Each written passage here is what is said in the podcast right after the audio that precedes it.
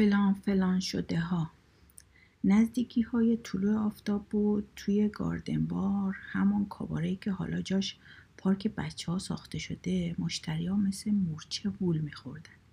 این قضیه مال اون زمانیه که کاباره ها و کازینوهای استانبول پر از دخترهای خارجی بود. من با یک دختر خارجی توی یکی از لوژهای کاباره نشسته بودم.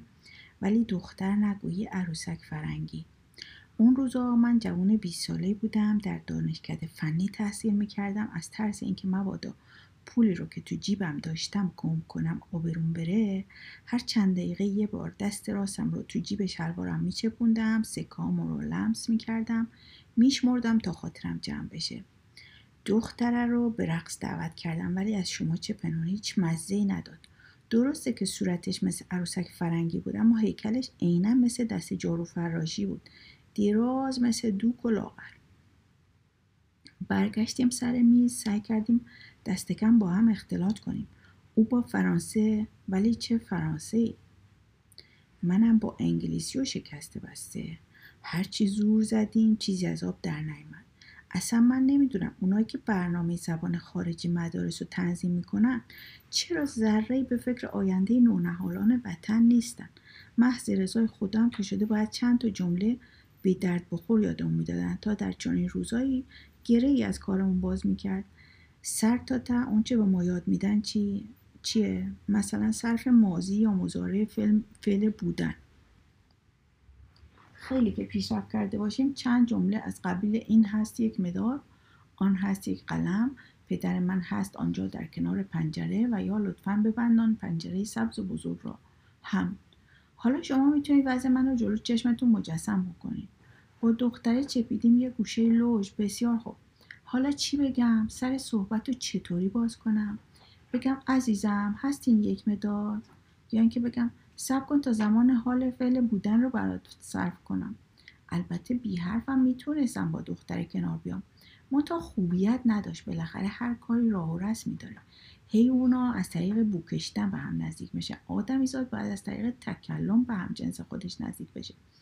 همونطور که من دختره برای دو تا کلمه حرف که به هم بزنیم عرق میریختیم سرخ می‌شدیم یه مرتبه کاباره به هم ریخت در ثانیه تبدیل به صحرای محشر شد. اول چلچراغ بزرگ و بلوری که روی صحنه رقص آویزون بود کنده شد. جرنگ افتاد رو زمین و خورد و خمیر شد. کاباره که با نور نیم رنگ و ملایمی روشن شده بود مثل مرکب سیاه شد. بعد از اون میزا و ها بال در بردن همه افتادن به جون هم و حالا نزن که بزن. جماعت اول وسط صحنه ریختن روی هم. بعد مثل یک دسته سرباز که سرکردهشون فرمان ایستاده باشه از هم جدا شدن. سپس به گروه های چهار نفری تبدیل شدن. از نو به جون هم افتادن. شیشه ها بود که جیرینگ جیرینگ خرد می‌شد. لیوان ها و بشقابا سوت‌زنان از بغل گوش آدم یکی بعد از دیگری رد می‌شد. من هنوز درست حسابی نفهمیده بودم قضیه چیه کی به کیه. یه مرتبه پنج تا انگشت عین منگنه از پشت گردنم چسبید. سرم رو فرو کرد تو ظرف کوکتل. لابد یادتون هست. در اون روزگار در بارها و های استانبول مشروب مثل امروز چکه چکه و با قیمت کیمیا به مشتری فروخته نمی‌شد. در اون ایام کوکتل و شراب تو مشربه های بزرگ بلوری در دسترس مشتری ها گذاشته می‌شد. برگردیم سر حرف یهو یه پنجه عین یه منگنه از پشت گردنم و چسبید سرم و فرو کرد تو مشربه کوکتل. چند ثانیه گذشت دیدم که خیر یارو ولکن معامله نیست. تصمیم قاطع گرفته بلایی به سرم بیاره. مثل خوسخته که بالهاش رو چسبیده باشن دست و پا می‌زدم.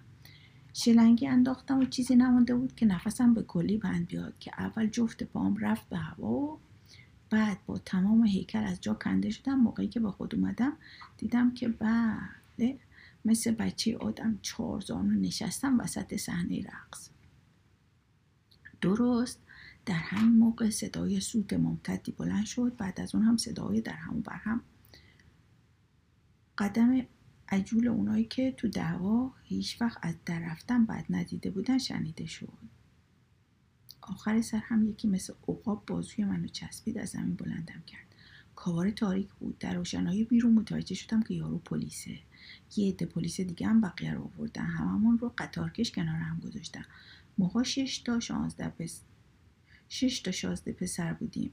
پلیس ها هم 14 15 تایی می شدن. به فرمان دو به دو سردسته پلیس ها فورا دو به دو شدیم. مردی که لباساش پاره شده بود متوجه شدیم که صاحب کابار است. به سردسته پلیس ها گفت آره همینا هستم من خودم به جناب سرهنگ تلفن زدم. بفرما. قدم رو پلیس دو به دو پشت سرم را افتادیم. همینطور که می‌رفتیم به فلسفه تمرین های به صف دو به دو و قدم رو که در زنگ های ورزش می کردیم پی بردیم. وارد کلانتری شدیم. یکی از پلیس ها بعد از اینکه برای افسر کشیک بالا گذاشت گفت آوردیمشون جناب سروان. جناب سروان گفت ببرینشون خدمت جناب سرهنگ خودشون دستور دادن. تازه هوا گرگ و میش شده بود که ما را سوار کامیون شربانی کردن. اون پنج جوان دیگه همشون لول بودن. تو کامیون شربانی مثل اینکه سوار اتل شخصی هستن دارن به پیکنیک میرن آواز میخوندن. توی باغ ساختمون فوقالعاده بزرگی پیادمون کردن بردنمون به طبقه دوم بالاخره وارد اتاق وسیعی شدیم. دو نفر تو اتاق بودن. یکی همون لباس پارهه که به نظر ما صاحب پاره بود. یه نفر دیگه هم وسط اتاق سرپا ایستاده بود مثل مجسمه رب و نوع خشم. آتش غضب از چشماش جستن می‌زد. وقتی که چشم من به قیافش افتاد نزدیک بود از ترس زهره ترک بشم مثل بید شروع کردم به لرزیدن. از گوشه چشم به اون پنجتا نگاه کردم. دیدم عین خیالشون نیست. انگار آب از آب تکون نخورده. یکیشون همونطور که آدامس میجوید یکی دیگرشون که اصلا حال سر پا ایستادن نداشت. میان اتاق. چند بار دور خودش چرخک زد بعد تلو تلو قرون پس پس رفت رفت را رفت و در خورد به دیوار در تمام این جریان آوازی رو که زیر لب داشت زمزمه می‌کرد بقیه هم با بیاری تمام لبخند می‌زدن. مردی که در وسط اتاق ایستاده بود از چشماش آتش می‌برید پرسید همینا هستن؟ اون یکی که روی مبل نمیده و پارو پای انداخته بود گفت بله همینا. نزدیک صبح تمام کابره رو ریختم به هم. هر چی بود و نبود شکستم سه تا از دخترها رو زخمی کردم ملاحظه بفرمایید نمی‌دونم با چی زدن زیر چشم بنده. اینجور کبود شده. زندگی محصلی تا مغز استخونام کار کرده بود. مثل اینکه سر کلاس باشم و بخوام به سوال معلم جواب بدم یا ازش چیزی بپرسم. انگشتم رو بلند کردم که بگم آقا ما بگیم که مردی که سر پا ایستاده بود شلاقی رو که به دست داشت بلند کرد و با شدت روی میز که بود و گفت س ها تو هوا به هم چسبیدن مثل سود صدا کردن. یارو با شلاقش اومد جلو رفت به طرف پسری که همونطور جرق با جروق آدامس میجوید. ناگهان به سرش نرسد که گوساله مگه اینجا سر کوهه؟ اما پسر انگار نه انگار همونجور سقش سقزش رو میجوید. اول پشت چشمی براش نازک کرد بعدم زل زد تو چشاش. یارو دیگه پاک از کوره در فریاد زد. پدر سوخته های زیر شلاق میندازم خود خوردتون می‌کنم. پوسی ازتون بکنم که از دنیا اومدنتون پشیمون بشین. یکی از بچه ها پق بزد زیر خنده. بقیه هم نیششون باز بود. مرد شلاق به دست جلوی یکی یکی ما می ایستاد فوشای چارواداری رو ریسه می کرد چونان فوشای آب نکشیده نصار ما می کرد که در اینجا گفتنش خوبیت نداره. ولی بچه ها بازم عین خیالشون نبود. وقتی رسید جلوی من زانوهام به کلی بیهست شد. چیزی نمونده بود که همونجا قالب تویی کنم. یارو شروع کرد کر خد سرم انداختم پایین چشام سیاهی رفت. و اینکه نظرم زیر گریه خدا می‌دونه که چه فشاری به خودم آوردم. مرد شلاق به دست به طرف صاحب کاباره که روی مبل نمیده بود چرخید و گفت این پدر سخته ها تربیت خانوادگی ندارن. شما به ریختشون نگاه می‌کنین خیال می‌کنین بچه آدمم. خدا می‌دونه حرومزاده کدوم کاری چی یا آب اوزیان. دوباره به طرف من برگشت و گفت فقط این کوره خری خود شبیه بچه آدمه. این رو گفت و درق و دروغ یه جفت کشیده چپ و راز گذاشت به گوشام که برق از چشام پرید. بعد از اونم توف قلیزه به صورتم انداخت و ادامه داد. این جوان مرگ شده از خجالت کشیدنش پیداست که بوی از تربیت برده. سر سفره بابا ننش نونی زهرمار کرده. اون وقت دوباره همه رو به باد فوش گرفت که هر اون زادای نجیب اصلا معلوم هست که کدوم فلان فلان شده شما اجنا رو پس انداخته. خلاصه تمام فک و فامیل ما رو جنبوند و از کس و کارمون محض رضای خدا یکی رو هم سالم باقی نذاشت. من یک بار طبق عادت مثل اینکه سر کلاس باشم انگشتم بلند کردم که بگم آقا ما بگیم ولی همین که دهانمو باز کردم گفتم آی مش سین مثل یک دسته زنبور تو هوا پر کشید و شلاق سفیر زنان به روی میز فرود آمد. بعد دوباره رو کرد به صاحب کاباره. با انگوش یکی از بچه ها نشون داد گفت تو رو خدا ریخته این بزمجه رو نگاه کن. آخر از این شکل و شمایل چه خبر و بر... خیر و برکتی ممکنه سر بزنه؟ شیطون رجیم هم اگه چشمش به این هیکل منحوس بیفته باید سه بار قصد کنه. وای وای وای به حال کشوری که آیندهش به دست شما ارازل و اوباش باشه. دوباره همه رو زیر چشمی برانداز کرد رفت به طرف اون یکی که مرتب مشغول آدامس جویدن بود و گفت اسمت چیه؟ کره خر تنلش کامران. اسم فامیلت چه کوفتیه؟ پسر نام خانوادگیش رو گفت همین که گفت دیدم گوشای یارو سیخ شد. یارو با صدای ملایمی سوال کرد اسم کوچیک پدرتون؟ همین که پسر اسم کوچیک پدرش رو گفت دست و پا و یارو شروع کرد به لرزیدن. تیت پیت کنون گفت بفرمایین که حضرت عبوی حالا به چه کاری مشغولن؟ پسر گفت یعنی می‌خوایم بگین که نمی‌دونین پدرم چه کارن. چرا؟ چرا؟ البته یعنی منظورم این بود که آخه سرکار چرا باید خودتون رو قاطی این لش و لوش بی پدر مادر کرده باشین؟ واقع حیف شما نیست؟ صاحب کاباره گفت بنده از ایشون شکایتی نداشتم. اتفاقا ایشون در کمال نزاکت نشسته بودن. کاری به کاری کسی نداشتم. بله بنده کوچکترین شکایتی از ایشون ندارم. مرد شلاق به طرف, به طرف صاحب کاباره برگشت و پرخاش کنان گفت آقا پس چرا دقت نمی کنید؟ چرا بی جهت مزاحم مردم محترم میشید؟ آخه این کار برای شما صورت خوشی نداره. صاحب کاباره گفت حضرت مستطاب عالی درست میفرمایید. بنده نخواسته بودم که ایشون تشریف بیارن. ایشون خودشون تشریف فرما شدن. مردی که شلاق دستش بود رو کرد به پسر و گفت که نکنه خدای نکرده شما بعضی چیزها رو به خودتون بگیرین. استغفر الله خدا نخواسته باشه که منظور من حضرت عالی باشین. به هر حال امیدوارم که اصلا به خودتون نگیرین. ای وای حالا چرا اینطور سر پا وایسادین؟ بفرمایین بفرمایین خواهش می‌کنم بشینین. پسر نشست. مرد شلاق به دست رو کرد به طرف پسری که هنوز هم مشغول زمزمه بود و گفت اسمت چیه؟ فرهاد. اسم پدره اسمی که پسر گفت مثل آتیش بارود تو صورت مردک. گور گرفت. زیر چشش شروع کرد به لرزیدن. یکی از ابروهاش چند دفعه بالا و پایین جست. شلاق رو پرت کرد پشت میز که چند بار با کف دست رو زانوهاش کوبید و گفت عجیبه عجیبه.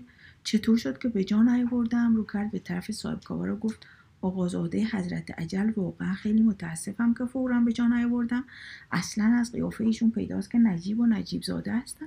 دوباره به طرف پسر برگشت و گفت این طور که خیلی بده سر پا خسته میشیم. بفرمایین بفرمایین. خواهش می‌کنم رو استراحت بفرمایین. مبادا خدای نکرده به خودتون بگیرین. منظور بنده به هیچ وجه سرکار نبودید.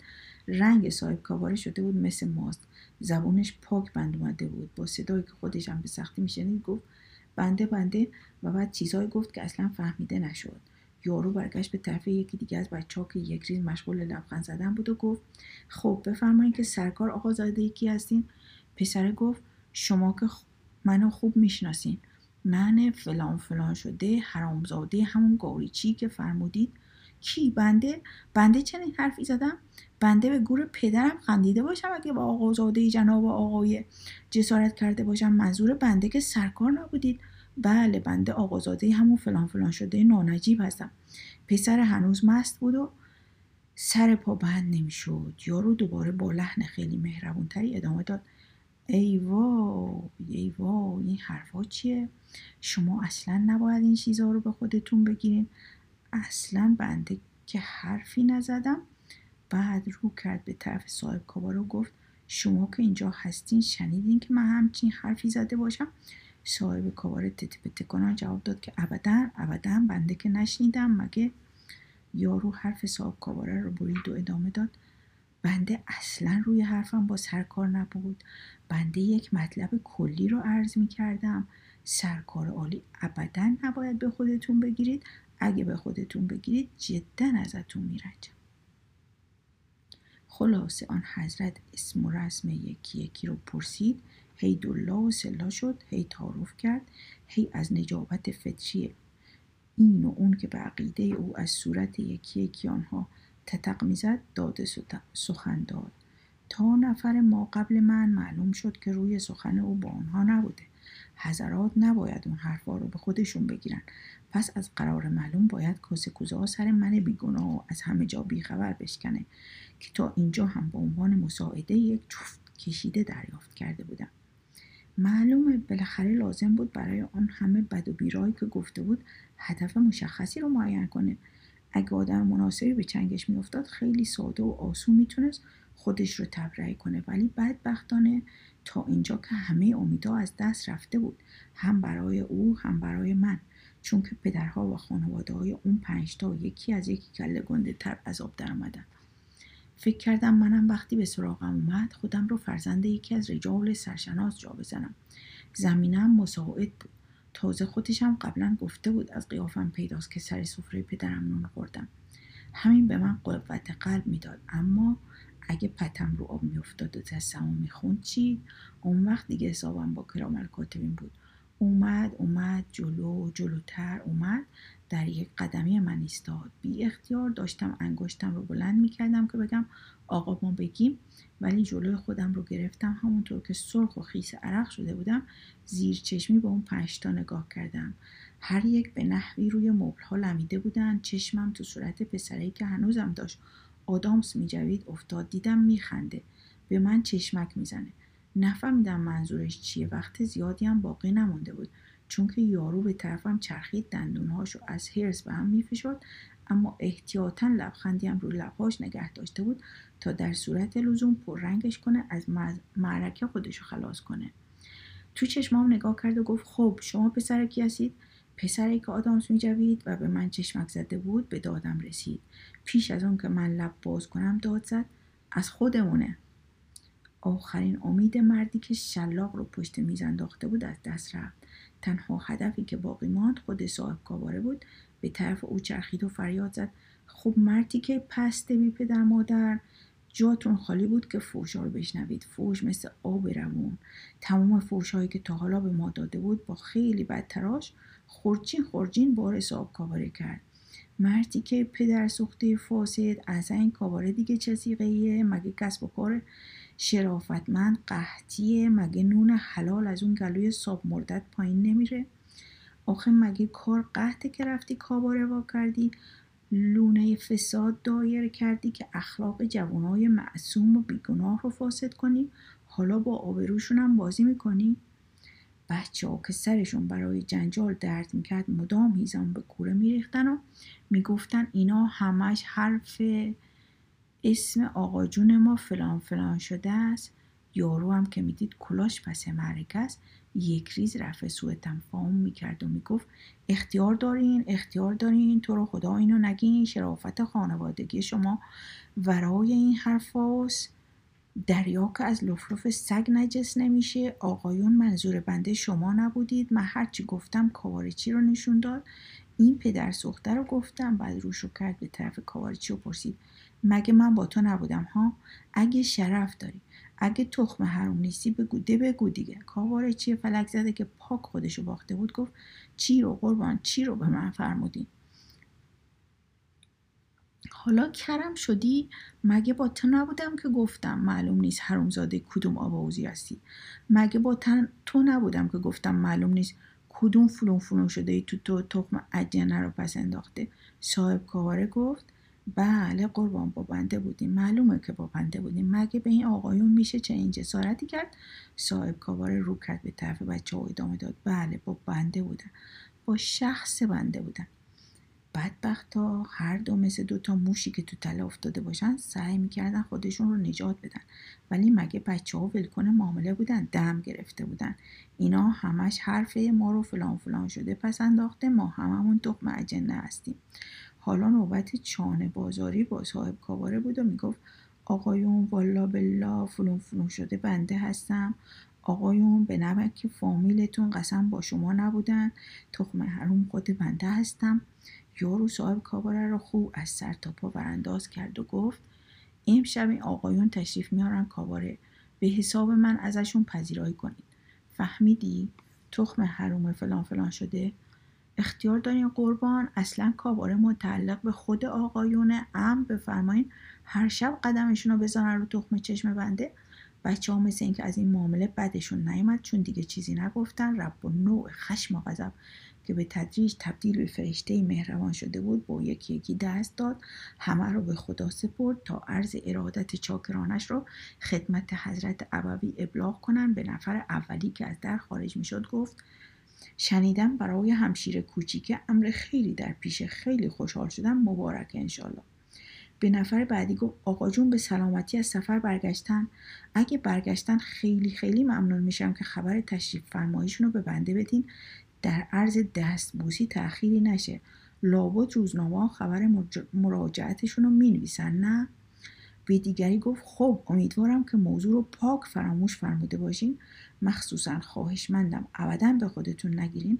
من هرچی گفتم به این مرتیکه الدنگ گفتم خدمت ابوی و خانم والده سنام بنده رو برسونین. نفر آخری که از در بیرون می‌رفت من بودم. با من دست نداد.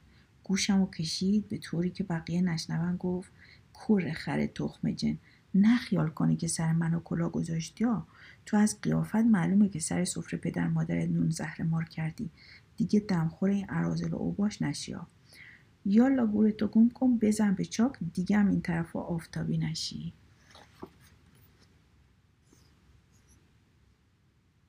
دختری از استانبول فرار کرد. این اواخر خیلی پکر بود.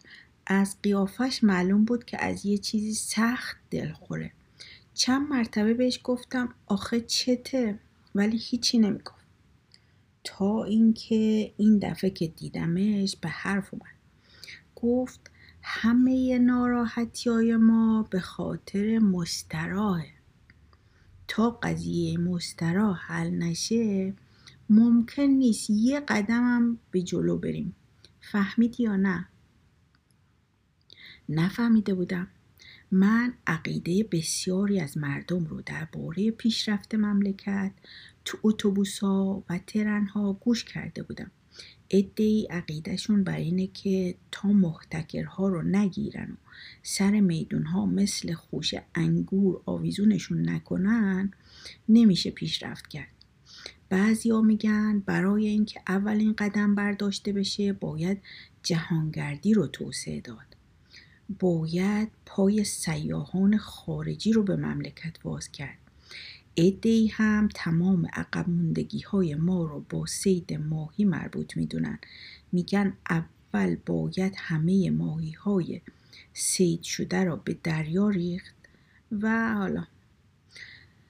این اولین دفعه بود که میشنیدم یه نفر می‌گفت سرچشمه همه بدبختی های ما از مستراهه گفتم مسترا چه ارتباطی با پیشرفت مملکت داره؟ گفت البته که ارتباط داره. اتفاقا خیلی هم ارتباط داره. توی مملکت اول باید قضیه مستراهای عمومی رو حل کرد. بعد رفت سر چیزهای دیگه. گفتم آخه تو چطور به این نتیجه رسیدی؟ گفت برای اینکه خودم از نزدیک وارد جریان بودم. سال قبل درست همین وقتا بود. بیشتر از نصف صفحه هشتم یکی از مجلات فرانسه با اعلانات تبلیغاتی بنگاه های دوستیابی پر بود. شیطون رفت تو جلدم. یه نامه واسه یکی از این بنگاه ها بنویس. غیر از این اعلانات تبلیغاتی مقداری هم آگهی و اعلان مربوط به مردها و زنهایی بود که در جستجوی دوست و همسر بودند این اشخاص هیچ کدوم نشونی خودشون رو نداده بودن. هر کدومشون برای تماس با اونا نشونی یکی از مؤسسه های دوستیابی رو تعیین کرده بودن. اعلان یکی از مؤسسه ها توجهم رو جلب کرد. تقریبا اینطوری بود. سازمان ما با 74 سال سابقه درخشان خود افتخار می کند غیر از اینکه سازمان ما با پیوند دوستی بین بسیاری از اشخاص در اطراف و اکناف جهان برقرار و استوار ساخته بسیاری از کانونهای سعادتمند خانوادگی امروز نیز نتیجه ارتباط با سازمان ما می باشد. آماده ایم در صورتی که مشخصات جسمی، اخلاقی و روحی خود و دوست خودتان را ارسال فرمایید برای تحقق بخشیدن به آرزوی شما با کمال افتخار اقدام کنیم. غیر از این اعلانات تبلیغاتی از این قبیل آگاهی های شخصی هم بود. دختری هستم 26 ساله. موبور روشن فکر مایلم با جوانان کشورهای شرقی مکاتبه و دوستی نمایم.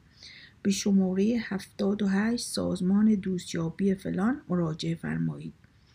بانوی هستم بیوه. چشمابی قد یک و هفتاد و دو سن سی و یک با زبان آلمانی به نشانی دفتر فلان مکاتبه نمایید. از این اعلانات خیلی زیاد بود. بعضی ها طالب اخبار و اطلاعات مربوط به کشورهای دیگه بودن. یه عده آمادگی خودشونو برای مبادله تمر و عکس اعلان کرده بودن. من هم برای یکی از این بنگاه ها نامه نوشتم خودم معرفی کردم. اعلانم عینا یادمه. مردی هستم پنجاه و چهار ساله مجرد دیپلمه قد یک و پنجاه و پنج. وزن هفتاد و شیش کیلو سبزه رنگ مو مشکی رنگ چشم کبود از لحاظ اخلاق قابل اعتماد مایلم با دوشیزه یا بانوی 20 الا سی ساله و مبور. که به پروانه شناسی و ماهی شناسی علاقمند بوده و اطلاعات کافی در این امور داشته باشه با انگلیسی مکاتبه کنم. جواب نامه رسید. نوشته بودن برای درج آگهی باید صد فرانک حواله کنم. تو پاریس رفیقی داشتم. ازش خواهش کردم صد فرانک به حساب من به مؤسسه بپردازه. مدتی بعد سه تا نامه برام رسید. نامه اولی تقریبا چهار صفحه بود. یه دختری از فرانسه برام نوشته بود درباره پروانه های سواحل غربی فرانسه اطلاعات زیادی داده بود. ولی به طوری که می‌گفت درباره ماهی شناسی اطلاعاتی نداشت. نامه دومی رو واز کردم. این یکی هم درباره انواع ماهی های آکواریومی در حدود یک کتابچه توضیحات داده بود. از من خواسته بود تا درباره انواع ماهی های اینجا براش توضیحات بدم. اما نامه سومی خیلی جالب بود. عین نامه یادمه نوشته بود. برایم بسیار جالب است که شما اطلاعات مربوط به پروانه ها و ماهی ها را از دوشیزگان یا بانوان 20 الی 30 ساله و موبور خواسته اید نمی‌فهمم چرا می‌خواهید دوشیزگان یا بانوانی که دارای این اطلاعات می باشند 20 تا 30 ساله و موبور باشند؟ امضا یک موبور 32 ساله مادلن. پس از اینکه تا اینجا با حوصله به حرفهای دوستم گوش دادم گفتم نفهمیدم. همه این چیزهایی که گفتی چه ارتباطی با مسترا و با پیشرفت مملکت داره. گفت الان برات میگم. برای دختره که اطلاعاتش فقط در قسمت پروانه شناسی بود نوشتم که چون در قسمت ماهی شناسی اطلاعاتی ندارید برای منظور من مناسب نیستی دومی رو هم چون به پروانه شناسی علاقه نداشت ردش کردم. ولی سومی همونی بود که دنبالش میگشتم. چند ماه مکاتبه کردیم تو نامه هامون غیر از ماهی و پروانه. از هر چی بگی بحث می کردیم دوستیمون روز به روز محکمتر می شد من ازش عکس خواستم اونم از من عکس خواست. حالا یک آلبوم پر ازش عکس دارم. بالاخره عاشق هم شدیم. دختره مرتب برام مین بهش برم پاریس. ولی از تو که پنهون نیست. وضع منو می‌دونی. به چندرقاس حقوق دولتی همینه که می‌تونستم خودم رو سیر کنم. من کجا پاریس کجا؟ اما براش نوشتم. دیگه باهاش رو درواسی نداشتم. براش نوشتم که اون پاشه بیاد اینجا. خیلی دختر نازنینی بود. پرید تو هواپیما اومد. وقتی تو فرودگاه دیدمش خوشگم زد. چه دختری! مثل یه دسته گل. راست راستی که خوشگل بود. خیلی خوشگل تر از عکساش بود. دیدم اگه ببرمش خونه بده. هم واسه اون بود هم واسه خودمون. تو که وضع ما رو می‌دونی. خونمون ته مولانا قاپوه. همش دوتا و نصفی اتاق داریم اونم چه اتاقایی. ولی چاره ای نبود. سوار تاکسی شدیم تو راه. وضعم و سیر تا پیاز براش گفتم. نمی‌دونی دختره چه چشم مدل سیر بود. ابدا در بنده این چیزا نبود. خلاصه قرار شد ازدواج کنیم. ولی من که آهی در بساط نداشتم. مادلن گفت قصه نخور من پول دارم. نمی‌دونی چقدر مهربون بود. می‌گفت پدرم یه رستوران داره. کاروبارش هم خوبه. اگه بخوای میریم اونجا وضعمون رو به راه میشه. خلاصه خیلی نازنین بود. مادرم دو تا پاشو کرد توی کفش که باید مسلمون بشه. دختره قبول کرد. گفت مسلمونم میشم. به خدا همچی دختری گیر نمیاد. نمی‌دونی چی بود. می‌خوام بگم دختر نبود فرشته بود. از اداره یه هفته مرخصی گرفتم که ببرمش این بر اونور می‌خواست شهر رو گردش کنه. خونه ما هم که اصلا جای موندن نبود. هر روز صبح از خونه در می اومدیم بگو بخند تا شب گردش می‌کردیم. نصف شب برمیگشتیم خونه. یه روز صبح باز از خونه در سر راه رفتیم تو لبنیات فروشی. مادلن دو تا لیوان شیر خورد. تو صحرا که گردش می‌کردیم چشمش افتاد به یه قهوه خونه. قهوه خونه باغچه کوچیکی هم داشت. خیلی خوشش اومد. گفت یه خورده اینجا بشینیم. نفری دو سه تا استکان چای خوردیم. دوباره راه افتادیم. هوا هم گرم نفری یه لیموناد خوردیم. بعد رفتیم موزه زمین شناسی از موزه که در اومدیم ظهر بود. گرسنش شده بود. گفت فقط دوغ می‌خورم. براش دوغ خریدم. بعد بردمش مسجد ایا صوفیه خسته شده بود. آب میوه خواست. براش آب میوه گرفتم. یه لیوانم شربت آلبالو خورد. رسیدیم به سیرک جی مادلن چیزش گرفته بود. معذرت می‌خوام. کار کوچیک داشت. گفت اینجا توالت نیست؟ حالا من باید چیکار می‌کردم؟ مسترا یهو یادم اومد که همون طرفا یه مسترا عمومی هست. ولی هرچی گشتیم مستراها رو پیداش نکردیم. نمی‌دونم مسترا به اون گندگی کجا رفته بود. شایدم خرابش کرده بودم. خب نزدیکی های ایستگاه راهن بودیم. بردمش ایستگاه. ولی رو در مسترای زنانه دو تا تخته بزرگ چپ و راست رو هم کوبیده بودن. روش هم نوشته بودن تحت تعمیر. نمی‌دونستم چیکار کنم. تفلکی چنون سرخ شده بود مثل مس. هی این پا اون پا می‌کرد بردمش به طرف مسترا مردونه. بعد شانسی رو در مسترا مردونه هم دو تا تخته مثل علامت زردر روی هم کوبیده بودن. اونجا هم تحت تعمیر بود.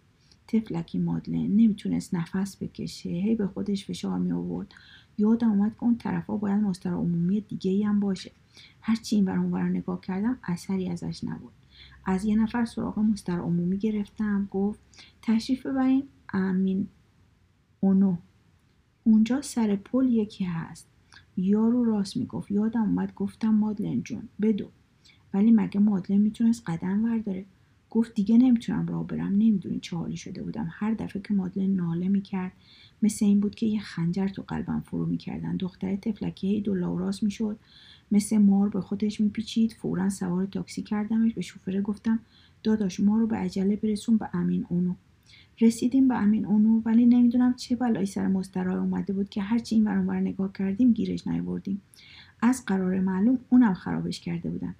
خدا رو شکر که از تاکسی پیاده نشده بودیم. مادلن گفت مگه اینجا تو میدونا اسکلا مسترا عمومی نیست؟ گفتم چرا؟ مگه ممکنه که نباشه؟ ولی اگه راستشو بخوای اصلا خودم هم نمیفهمیدم چی دارم میگم. به شوفره گفتم برو کاراکوی. مادلن گفت دیگه نمی‌تونم خودم رو نگه گفتم عزیزم سعی کن خودتو نگه داری الان می‌رسیم مادلن جون یه خورده دیگه با خودت فشار بیار الان راحت میشی. رسیدیم به اسکله کاراکوی. گفتم مادلن جون بودو که رسیدیم. ولی هرچی به چپ و راست نگاه کردیم اثری از مسترا نبود. به یکی از مامورای اسکله گفتیم ببخشید مسترا کجاست؟ گفت اینجا مسترا نداره. گفتم پس شما چیکار می‌کنین؟ گفت فضولیش به شما نیومد گفتم مادلن جون بود و الان برات مسترا گیر میارم. دختره کبود شده بود داشت میترکید. منم کلافه شده بودم. یهو یادم اومد این طرف پر از شرکت و تجارت خونه از مادلن رو کشوندمش به طرف یکی از شرکت ها ولی تفلکی در بعضی نبود که بتونه از پلا بره بالا. گفتم عزیزم بیا سوار آسانسور بشین به آسانسور چی گفتم؟ زود باش. یارو گفت باید صبر کنید تا چهار نفر تکمیل بشه. هرچی صبر کردیم کسی دیگه نیومد. دختره داشت سیاه می‌شد. عرق از سر و روش داشت چک چک میچکید به خدا اگه میدیدیش جیگرت کباب می‌شد چی کشید تفلک که همونجور پاهاشو به هم چسبونده بود با خودش فشار میورد می‌گفتم مادلن جونم عزیزم یه خورده خودتو بگیر عزیزم الانه میرسونمت به مسترا ولی تو تمام این جمعیتی که مثل سیل بالا و پایین می‌رفتن یه شیر پاک خورده ای پیدا نمی‌شد که سوار آسانسور بشه. داشتم دیوانه می‌شدم بالاخره دو نفر دیگه اومدن سوار آسانسور شدیم. آسانسور چیه؟ گفت طبقه چندم. برای اینکه حرفی زده باشم گفتم طبقه چهارم. تو طبقه چهارم پیاده شدیم تمام راه رو رو زیر رو کردم بالاخره مسترا رو گیر آوردم. گفتم بیا مادلن جو اینم مسترا. ولی هر کاری کردم در مسترا باز نشد قفلش کرده بودن. آخه کجای دنیا در مسترا رو قفل می‌کنن؟ به شاگرد قهوهچی که داشت چای می‌برد گفتم پسر جون چرا در مسترا قفل گفت اینجا که مسترا عمومی نیست.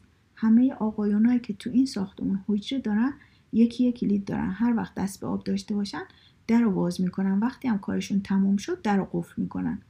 مادلن تفلکی مثل زنی که بخواد فارغ بشه به خودش میپیچید. بالاخره طاقتش تموم شد. دیدم داره چون باتمه می‌زنه پشت در مسترا دختر بیچاره دیگه نمی‌تونست راه بره. همونطور که دستش رو به دیوار و نرده گرفته بود با یه جون کندن خودش رو رسوند به خیابون. یادم اومد که تو گالاتا سرای یه مسترای عمومی هست. پریدیم تو تاکسی. تفلکی شقیقه چونون می‌زد که انگار داشت میترکید. همونجور شقیقه هاشو میمالیدم می‌گفتم مادلن جون عزیزم جونم. یه خورده دیگه خودتو نگردار الان می‌رسیم. مادلن دیگه از حال رفته بود. نیمه جون از تاکسی پیادش کردم بردمش طرف مسترامومی گفتم عزیزم زود باش. اینا این مسترا مادلن رفت تو گفت اینجا نمیشه مال مرداست گفتم باش عزیزم عیبی نداره. گفت نمیشه نمی‌تونم. یادم اومد که یه مسترا عمومی هم تو میدون تاکسیم هست. ولی بدشانسی اون خیابونم یک طرفه بود. هیچ وسیله رو به بالا نمی‌رفت. باید پیاده می‌رفتیم. زیر بغلش رو گرفتم و شروع کردم به دویدن. تفلکی دیگه نمی‌تونست راه بره. پاهاشو نمی‌تونست باز کنه. تقریبا بهم آویزون شده بود. هی دلداریش می‌دادم. می‌گفتم عزیزم یه خورده دیگه خودتو نگه دار مواظب باش. الان می‌رسیم. اینا داریم می‌رسیم. همونجور که داشتم میکشوندمش یهو منو ول کرد. از در یه آپارتمان که واز بود دوید تو از پلا مثل برق رفت بالا.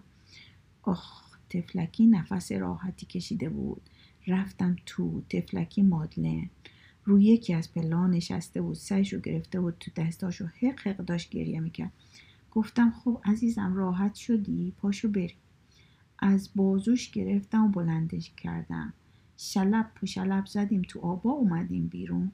مادلن گریه می‌کرد به سکسک افتاده بود. گفتم عزیزم خودتو نگیر. گریه کن گریه خوبه گریه کنی راحت میشی. مادلن دیگه حرف نمی‌زد. به خونم که رسیدیم حرف نزد. روز بعد چمدوناشو بست و رفت. همون رفتن. دیگه مادلن رو ندیدم. فقط یه نامه برام نوشت. عین نامه یادم. نوشته بود کشور شما خیلی زیباست. شما هم راستی مردمانی مهربان و مهمان نواز هستیم ای کاش مسترا عمومی هم داشتید. بله آقا جون اول باید قضیه مسترای عمومی حل بشه تا موقعی که وضع مستراهای عمومی درست نشده باشه. هر کاری بکنید بیفاید است. حالا فهمیدی؟ فهمیده بودم.